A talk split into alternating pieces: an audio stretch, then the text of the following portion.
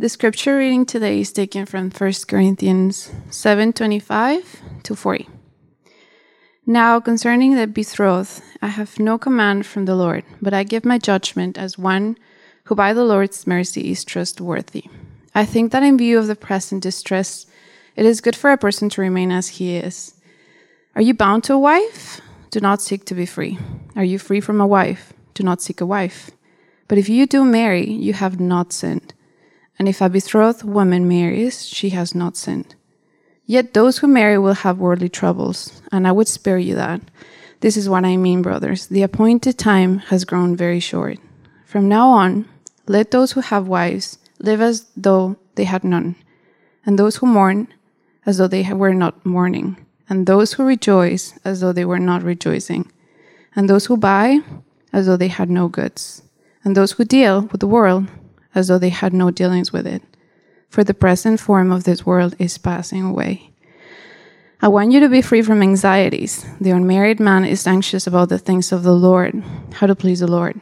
But the married man is anxious about worldly things, how to please his wife, and his interests are divided. And the unmarried or betrothed woman is anxious about the things of the Lord, how to be holy in body and spirit. But the married woman is anxious about worldly things, how to please her husband. I say this for your own benefit, not to lay any restraint upon you, but to promote good order and to secure your undivided devotion to the Lord. If anyone thinks that he is not behaving properly toward his betrothed, if his passions are strong and it has to be, let him do as he wishes. Let them marry, it is no sin. But whoever is firmly established in his heart being under no necessity, but having his desire under control, and has determined this in his heart to keep her as his betrothed, he will do well. So then, he who marries his betrothed does well, and he who refrains from marriage will do even better. A wife is bound to her husband as long as he lives, but if her husband dies, she is free to be married to whom she wishes, only in the Lord. Yet, in my judgment, she is happier if she remains as she is. And I think that I too have the Spirit of God. Well, before we get going, as you can tell, this is a bit of a roller coaster of a text, so let's pray before we get started. God, we, we see this text, and, and some of us are maybe really scared about what it says. Others are like confused by it. Lord, I ask that you give us clarity this morning. I ask that you would, would come and dwell among us, and that you would enliven our spirits to understand this text. And those in the room that have been crushed and crippled by this text, Lord, I ask that you would heal them this morning. So in this I pray. Amen.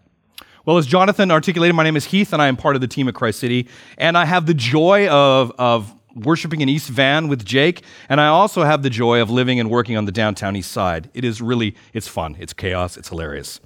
Uh, but it is my joy to be here this morning. I really appreciate and I really enjoy coming to see you in Kitsilano. I've been, over the last few years, I've, I've seen multiple iterations of what Kitsilano looks like, and this is really, like, this is the first time I've seen this band. Like, that is amazing. Like, really, that is amazing. So thank you. Um, this morning, as you can tell, we are continuing in our series in 1 Corinthians, and we are looking at the end of chapter 7. So I'll start with this story. When I was uh, much younger, and as you can tell, in a greater level of fitness than I am now, I really enjoyed backpacking and mountaineering. I grew up in the foothills of the Rockies and my wanderlust was huge. I wanted to see every peak, I wanted to see every lake and every tree. And so my buddy and I, armed with old school topographical maps, because it was the pre dawn of civilization when dinosaurs roamed the earth and there was no GPS. So what we would do is we were consumed by finding new things. And it was an area surrounding Banff National Park. So we usually try every weekend, we'd go out, you know, I skipped church. That's probably bad of me to say that out loud, but we would go out and we would purposely go and we would try to find these amazing lakes to look for grizzly bears, cougars, and whatever cool thing that we could see. We would love to be above the tree line where you could see for miles, and it was there that, that I had some of my best prayer times. But the problem was is we got bored easily. And so every once in a while, we decided that well, instead of the norm, instead of taking the route in, you know, on the map and then the route out on the map, we decided that well, actually for quite a few years, we decided that what we would do is we would take the, the trail in get the location, kind of the surroundings, and then we would bushwhack our way out.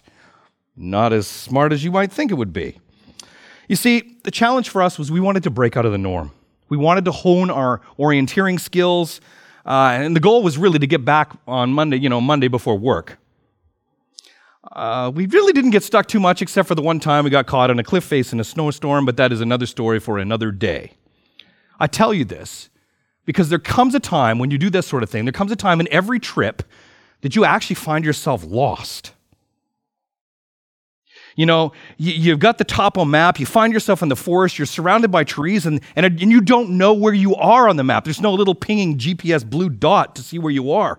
And so, what we would have to do in this situation is we would have to say, okay, and we would hike up and climb up back to a ridge line. And once we got a, a vantage point of height, we could see where we were and provide a path for us to get back to the car.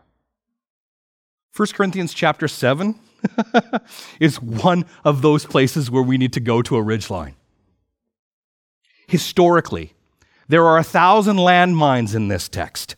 There are rivers of ink spread and debating on what this text means for a lot of different scenarios. And it's really, really easy to get lost in the forest in chapter 7. So, to guide us home, what we're going to do is we're going to climb out of the text a bit. We're going to get to the ridge line and we're going to look at the surrounding context so that we can know how to make it home safely. Not only safely, but altogether. So, with this in mind, our map for this morning, yeah, you like how I did that? Yeah, is the three points. What is the context in which Paul speaks to the Corinthian church? Two, what does Paul actually say in our text this morning to the Corinthians? And three, do we even care? Like, how does this apply to us? How does this, this weird context, how does this apply to us? So, point number one Roman Corinth was a crazy place. I've had the privilege of probably visiting there 20 or 30 times to see the ruins. But back in the day, it was a bustling, crazy port city, ports on two, two seas. It was known for its social upward mobility, it was known for corruption, it was known for sexual explo- exploits, and it was also known for the athletic games in the isthmus, the five or four mile little piece of land that separated these two ports. Today, if you can go there, you can still walk the ruins and you can see the, the amazing crumbling ruins and, and the artifacts that testify to the importance of this Roman city. We know that Paul visited Corinth in AD 51 during the reign of Emperor Claudius, and Paul planted a church there. Now, I planted a church in, you know, new and similar weird contexts, pluralistic contexts. And I don't know what it's like to have 50 or 100 people who are all brand new believers and they're trying to figure out how does my old life intersect with who I am in Christ and how do, how do I deal with my sexuality? How do I deal with this? How do I deal with drug use? All of these things. It's pastoral chaos. And I had the Bible and 2,000 years of church history to help me. This Corinthian church had Paul, Apollos, a few other guys, and the Old Testament with no email. Think about that. No email. Paul stays in Corinth 18 months. And then he heads to Ephesus. And after he leaves, guess what? More chaos. More strange things happen. And so there was a flurry of email slash letters written back and forth to articulate what do we do in this scenario? What do we do in this scenario? Well, Paul writes this letter that we have here to this fledgling church. It's mired in, in behavioral chaos. But he writes this firstly to encourage them. But he also wants to confront them on their errors, their blatant sin he also wants to give practical advice on how you actually live and deal in a world that does not know or care about Jesus Christ. And this letter that we're reading is that, is that some of that exchange back and forth. It's like a sort of a weird, you know, like behind the scenes look, you know, with your camera of what it looked like uh, to be a first, one of the first churches in Christianity. So in the last six months, we've seen this behind the scenes, haven't we? We've, we've just seen how messed up and how, how truly difficult this church was. In chapter 3, Paul gives us, you know, he addresses rifts pertaining to status and upward mobility. He chastises them for their, for their pride and ignorance in chapter 4. In chapter 5, he brings us face to face with the casual of arrogance of incest. At the beginning of chapter 6, Paul, distraught, he's dumbfounded by the church's lack of maturity, and he, and he gives them grief about suing each other backbiting, petty lawsuits. This is a church gone crazy. He then rants and, and continues in chapter 6. He rants about idolatry, adultery, sexual immorality, and a whole list of other things ranging from greed to thievery. Then Paul pauses And in chapter 6, verse 11, in the context of this behavioral chaos, he says these words. This is the anchor, the calm in the storm. And he says this, and such were some of you. But you were washed, you were sanctified, you were justified in the name of the Lord Jesus Christ and by the Spirit of our God. He says to this church, even though you're embroiled in all of this mess, the very definition of a train wreck, he says, Paul declares a new ontological reality over them. In other words, a new state of being. And he says, in the past tense, which is really amazing, this is what you once were. You are now a different people. He declares them a church that is made clean. He declares to them that they are a church set apart. That's what sanctified means, that they're holy. He also declares them a church that has been acceptable before God. That's what it means to be justified. This messed up church, neck deep in the mud, filth, lost in the woods, confronted by a bear and a cougar at the same time, this church is declared righteous, clean by the death, burial, and resurrection of Jesus Christ. You used to be this, now you're this. Paul declares through the death, burial, and resurrection of Jesus that this is who you now are. You used to be this, and now you're this. So if you walked into this morning thinking, oh man, I'm not good enough. There's no way that I could be a Christian, or, or, there's no way that I continue to live in this Christian life. It's so difficult. These verses are for you this morning, just as much as they are for me, and just as much as they are for the Corinthians. You used to be this, now you're this. So, with this reality firmly stated in, in, in the minds of, of his readers, he then addresses some of the most difficult things that re- we read. It's like the sexual chaos of the use and misuse of the city's temple prostitutes. As if it couldn't get any worse, right? In participation with and use of these slaves, Paul says that in fact, what you're doing is an act of worship. And it's dedicated to the patron goddess of the city, Aphrodite. Now, Aphrodite was the Greek goddess of love, and her temple there's a, in Corinth, there's a pinnacle of rock that sticks out of, the, out of the earth. And at the top of this rock, you can climb there, it takes like a couple hours. And right on the top was this temple for Aphrodite. Well, Paul is saying that you can't worship God, the one who made you clean, and use the services of Aphrodite at the same time. It doesn't, it, it's incongruous. So he then says in chapter 6, verses 19 and 20, Do you not know that your body is a temple of the Holy Spirit within you, whom you have from God? You are not your own, for you were bought with a price. So glorify God with your body. Paul orients them to right worship, to the one who makes them clean. The temple, which is us, is the very presence of God. He dwells in us bodily, and we are violating that with the worship of Aphrodite and sex. So for the, Corinthian church, the very logical question was like, okay, um, how then is one to glorify God with our body? If I'm not my own, if I'm bought with the blood of Jesus, how then do I glorify God with my body? And this is where we find ourselves in chapter 7. This is the lay of the land. This is the ridge line that we can look across and see the topography.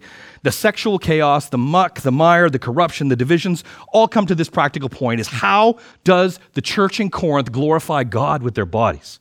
So here in chapter 7, Paul outlines what it looks like. And we've looked at these over the past month, haven't we? We've looked at marriage. How do we glorify God in the context of our marriages? How do we deal with this if we're divorced or if we're single or if we're widowed or widower? How do we deal with this if we want to physically alter our bodies? You know, Paul deals with circumcision. And he, Paul even addresses how to glorify God with your body, even if you lack personal agency. In other words, if you're enslaved. This morning, you probably noticed that we're going to talk about singleness and marriage and not marriage. So this brings us to point number two is what does Paul actually say to this Corinthian church in this text? Now, at the beginning of chapter 7, Paul says this Now, concerning the matters about which you wrote, it is good for a man not to have sexual relations with a woman. Now, a, a group of well intentioned people, maybe, um, in response to the current cultural climate and chaos, they, they, they concluded that, okay, sex must be a bad thing. It must be a weakness, a, a lower form of Christianity, you know, that we should be avoiding, and we, because it just doesn't make us pure. It, it stains us, as Paul has already articulated, right? it's a distraction from glorifying God. So that what they were saying is what they were teaching was look, it's not good for a, a man to have sexual relations with a woman. These people correctly understood the problems that occurred. They came to the right conclusions, except for the fact that they didn't deal with it correctly. They, they thought that maybe we can control this by external behavioral modification and abstain from every sort of sexual re- relations. Now, you can imagine the bifurcation that would happen in the church, you know? So people were left wondering okay, this morning is like, if I'm engaged, is that okay? Do I still get married? What if I really want to get married? Is that wrong? Do I have to be single and live a, an asexual, sexless, you know, existence to glorify God? So Paul confronts these issues directly, and he says this the issue it really isn't about marriage or celibacy and which is the preferred state of the Christian. No, what he does, he says the issue is one how do you glorify God with your body if you're a married person, if you're divorced? And how do you glorify God if you're single and celibate? So, after dealing with marriage, divorce, uh, body modification, and slavery, Paul says this in verse 25. Now, concerning the betrothed, I have no command from the Lord, but I give my judgment as one who by the Lord's mercy is trustworthy. I think that in the view of the present distress, it is good for a person to remain as he is. Are you bound to a wife? Do not seek to be free. Are you free from a wife? Do not seek a wife. But if you do marry, you have not sinned. And if, you have a, and if a betrothed woman marries, she has not sinned. Yet those who marry will have worldly troubles, and I would spare you of that. We have to understand one significant thing about Roman culture marriage was the expected default setting. Singleness really wasn't a thing unless you were enslaved. And then you didn't own yourself anyway, you had no agency. The Roman Empire was built, founded, and existed and held together by marital duty and marriage. There was an expectation. If you were not married, for whatever reason, whether you were divorced or, or whether you had lost a spouse, there was an expectation, and I've read some stuff that there was even time limits associated with these things, that you would be expected to be married to contribute to the power and the glory of the empire. This is a very different cultural expectation than we find in Vancouver, right? Yeah. Paul starts and states here that Jesus did not give specific instructions on how to deal with this particular scenario, but Paul says, Look, I have apostolic authority and I have wisdom, and I'm going to speak into them and give you my judgment. And he says, I think, in the view of this present distress, you should remain as you are. Remain as you, remain as you are. Now, when Paul refers to this present distress, I think he's referring to a few things here. I think he's referring to the local church chaos that existed, I also think he could be referring to a famine under Claudius. He also could be referring to the ever present reality of persecution as a Christian. So the singles in the church are left wondering do I get married? Should I have a spiritual marriage only? Uh, is it a right thing to bring children into this world? Does that sound familiar? Hmm. Paul says clearly, he says this in the light of this present distress, of all the stuff that you're dealing with, do not be troubled. Are you engaged? No brainer. Facepalm emoji. Get married. Are you currently single? Stay single. Neither scenario was wrong. Neither scenario is sin. Neither scenario is more holy than the other. You can both glorify God in your bodies in either situation. But you have to understand what Paul says here is actually really subversive to the Roman Empire. I actually kind of like it. It's completely countercultural. That's the anarchist in me coming out. What, what, in, a, in a marriage dominated society, Paul says to singles, I have elevated you through the Lord, that being single is okay and it's right and it's okay. But Paul also says, well, in fact, if you're married, guys, guess what? You're going to have more troubles in this world. Pointing out the obvious. Facepalm emoji. Now, in a culture where singleness was an inferior state, Paul elevates the single person to one that is valued, appreciated, and worthy. Let's continue verse 29. This is what I mean, brothers. From the appointed time has very, the, rather, the appointed time has grown very short. From now on, let those who have wives live as though they had none. And you're like, what? And those who mourn as though they were not mourning, and those who rejoice as though they were not rejoicing, and those who buy as though they had no goods, and those who deal with the world as though they had no dealings with it. For the present form of this world is passing away. Now, on first read, if you, if, you, if you aren't engaged in this context, on first read, it looks like Paul takes this bus that is the church, shifts it into a, some weird apocalyptic end of times gear, and drives it off the edge of the cliff like some sort of Mad Max scenario. It would be easy to think that Paul here has a sandwich board that says, fatalistic doomsday prophet. He's predicting the end of the world.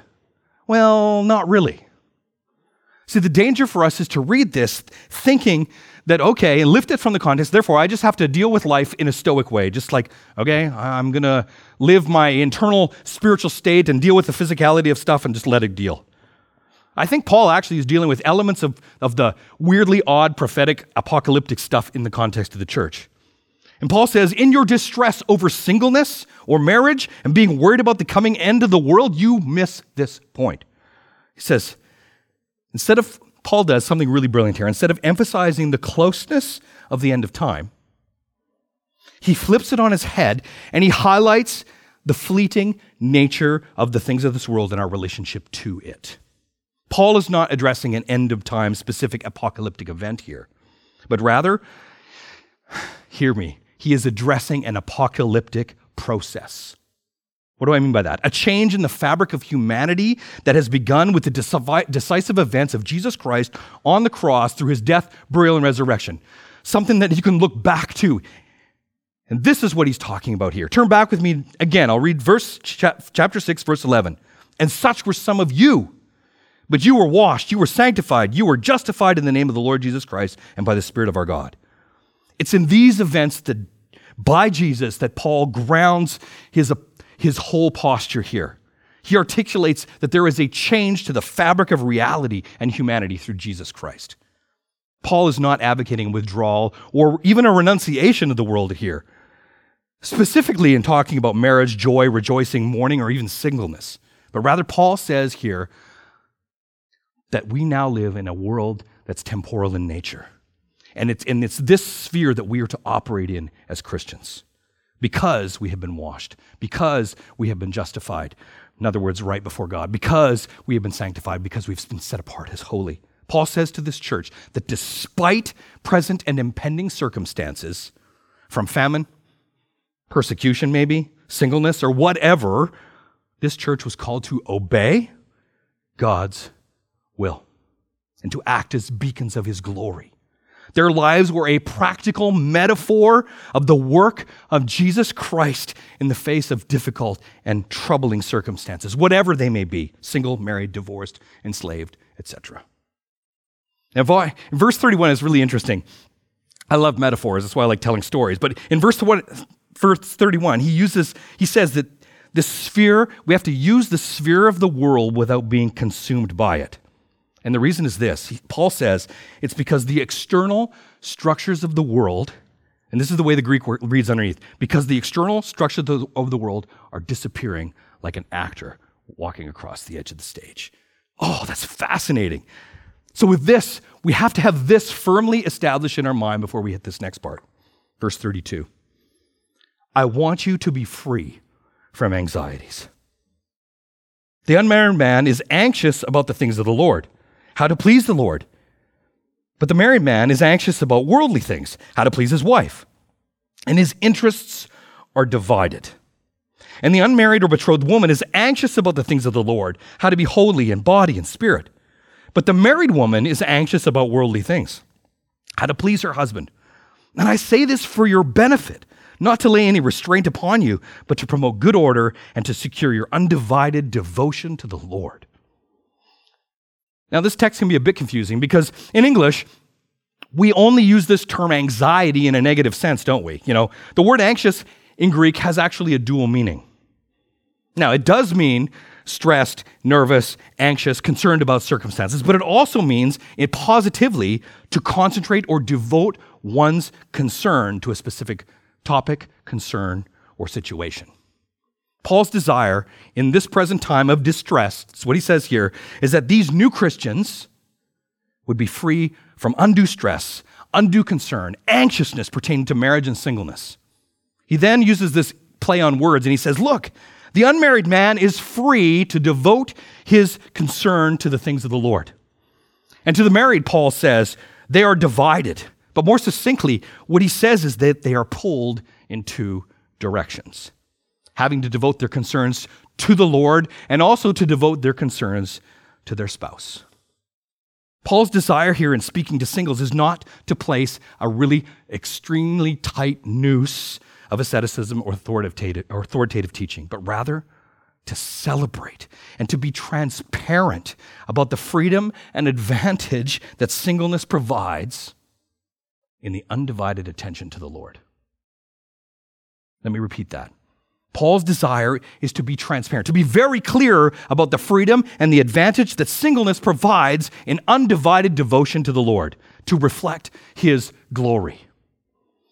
Being married and being single can glorify God in their bodies. Sure, absolutely. But Christians, but single Christians have the benefit out of the gate of not necessarily being pulled in two different directions.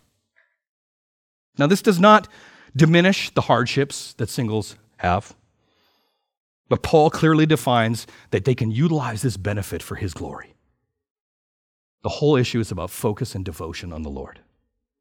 So, with this benefit in mind, Paul continues and says, Look, if you decide to be married, yeah, okay, that's of course, you will do well. It's okay.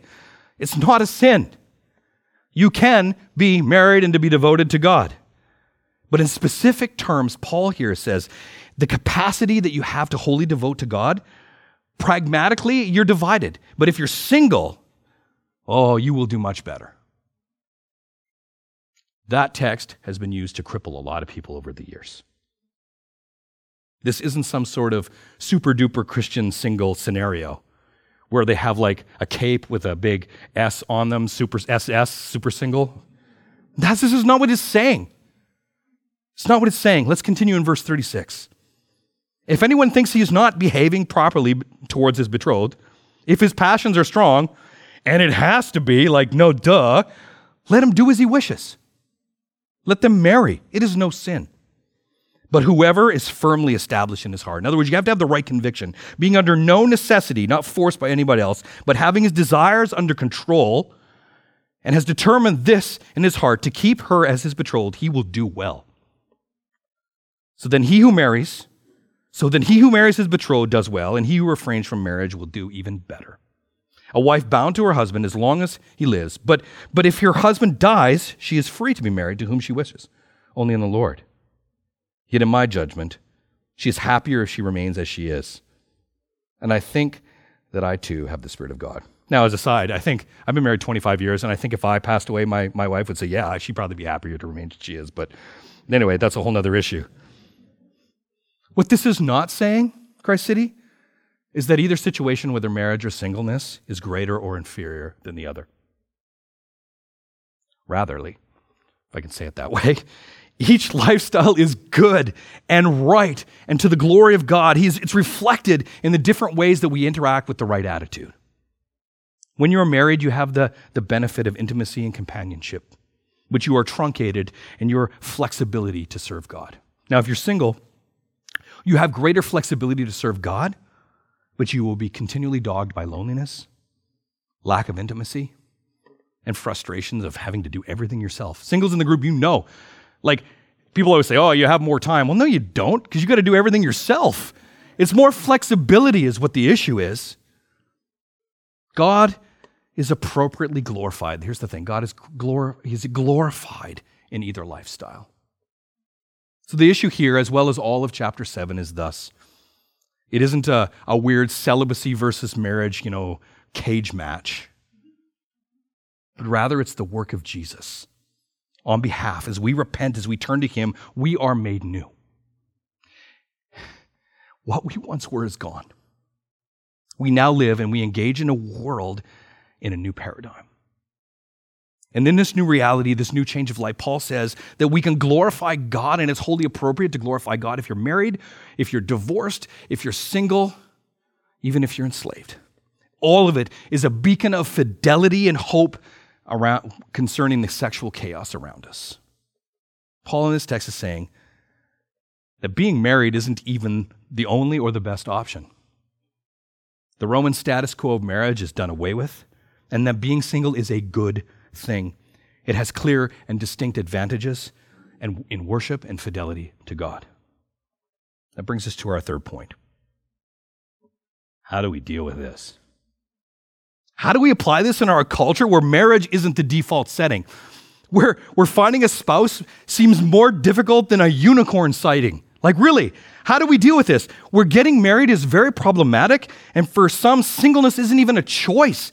Like Paul, he describes some of you, singleness has been forced upon you, either through, through lack of spouse availability or, or, or abandonment. Does this text here in chapter 7 have any hope or value for us today? Absolutely, it does. And I think there, are, in the time that we have left, I want to look at two uh, false beliefs that exist in our culture that Paul deals directly with in chapter 7. The first false belief is that singleness is all about you. If the Romans had a bias of marriage, our culture, we have a bias of singleness, and it's expressed as personal autonomy, is it not? We have elevated personal self expression and liberated our internal passion as absolutes. Therefore, we do not need anyone else's stuff to contribute to our fulfillment. We got it on ourselves. We don't need anybody else to contribute to our personal expression. We are wholly devoted to our comfort and our pursuit of happiness. Now, I'm obviously painting with large strokes here. The guiding principle in our culture is this that we, you know, we have to be true to ourselves, don't we? We have to manifest our own reality. Culturally speaking, we have been transformed into a society of narcissists. I was chatting with an old, an old guy this week on the downtown east side. He's an old police officer, and he's about as rough and gruff as you can get. His story is, is a story of heartache and joy and redemption all at the same time. But, but he, he, says to, he said to me this week, where I was chatting with him, one of the things I love to run my sermon ideas by non Christians to see the reactions I get. It's crazy. So, in running by this, he says, Heath, come on, man, pull your head out of your butt. That's not what he said, but that's okay. he said this It's a greater sin to get married for the wrong reasons than to just have sex outside of marriage. You're an idiot, Heath. Oh, what is he saying?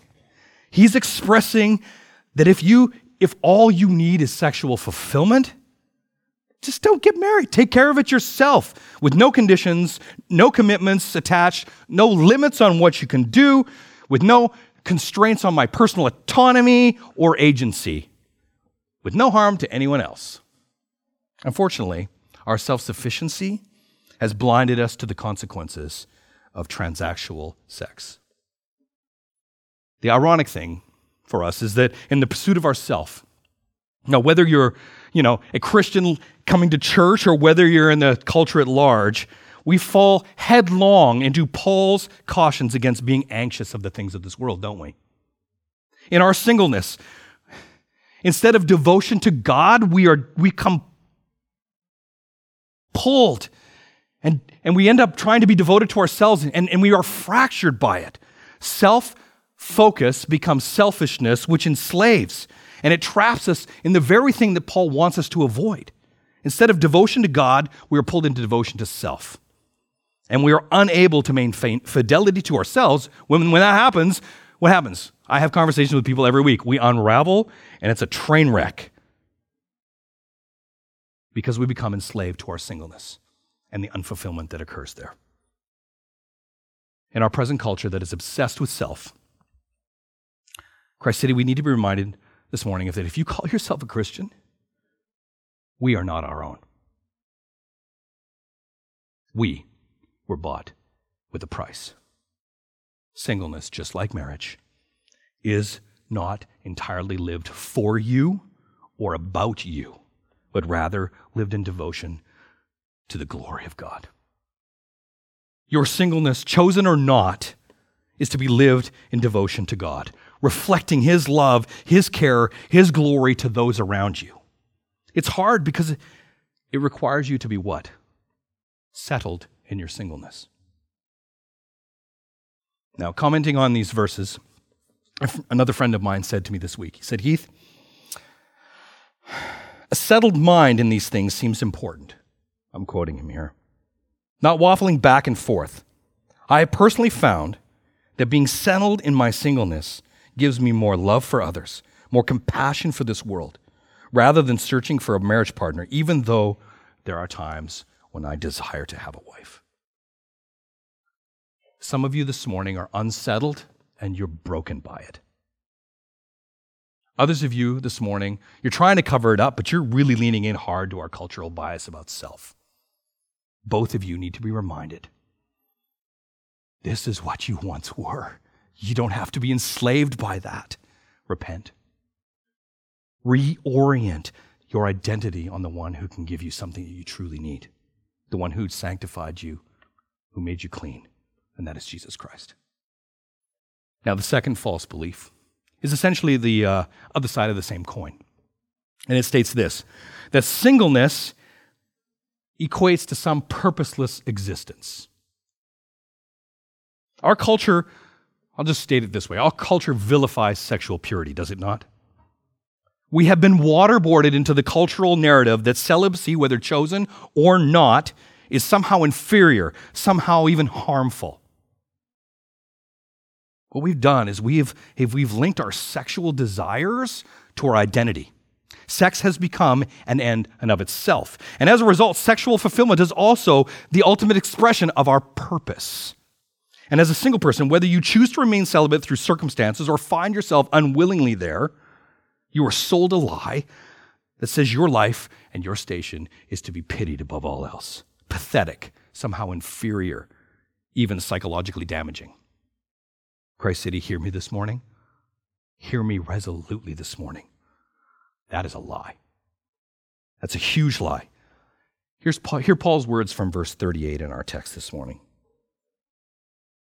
So then he who marries his betrothed does well, and he who refrains from marriage will do even better.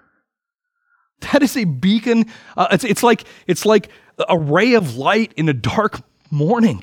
Know that your identity is not rooted in your singleness, whether it's chosen or not. Your value in this world is not dependent on your sexual activity, chosen or not. Your value, your identity, your purpose is rooted in Jesus Christ, the righteous one who, who in his singleness, think about that, in his singleness, he took all of your pain. He took all of your shame. He took all of your suffering, He took all of your longingness and your loneliness, and He bore it on Himself on a cross. A single person died so all of us can live.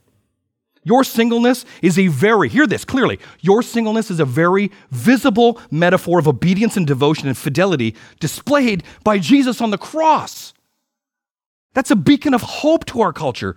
Your singleness points to Jesus, and that's why the world mocks you. Know this you are not something to be pitied, but you are to be celebrated, cared for, and upheld. And Paul has shown us this morning your suffering in your singleness has meaning and it has value. So, as we close today, there's only one more practical thing I need to say. And it's directed to the married people in the room. Ah, you thought you'd be off the hook, huh? The benefit, hear me, hear me on this. The benefit of being wholly devoted to the Lord, practically speaking, it doesn't feel so hot when the body of Christ doesn't do its job. being single doesn't feel better on the ground when the church doesn't act like the body of Christ. So we who are married need to repent of the times when we've treated singles like guests rather than family members. We need to repent when singles are used and abused, taken advantage of, because of course they have more time than I do, so they can help me fulfill what I need to do because I'm, you know, I, I'm better than they are. Oh, we need to repent of that. We also need to lament the times when the call of obedience is hard and we casually blow off their struggles and temptations as some sort of asexuality super gift. Christ City, in this season, we also need to apologize to the singles in our community who we've let unwittingly languish during our present time in global pandemic. So if you call yourself a Christian here this morning, we are all part of the same family. None of us are greater than the other. Let's work together to help each other survive together so we can all glorify God with our bodies. If you do not call yourself a Christian here this morning and you're trapped in your singleness, know that you are not your own. Hear me clearly that Jesus died so you too can be purchased, so you too can be freed, and so you too can glorify God with your body. Let's pray. God, I confess that our society has left us shipwrecked on how to deal and glorify you with our bodies. So, Lord, I ask that you'd knit us together anew. I ask that you would continually remind us that we are not our own, but we are yours. And so, Lord, I pray that you would be with us this week as we live this out. And this I pray by your Son who is at your right hand. Amen.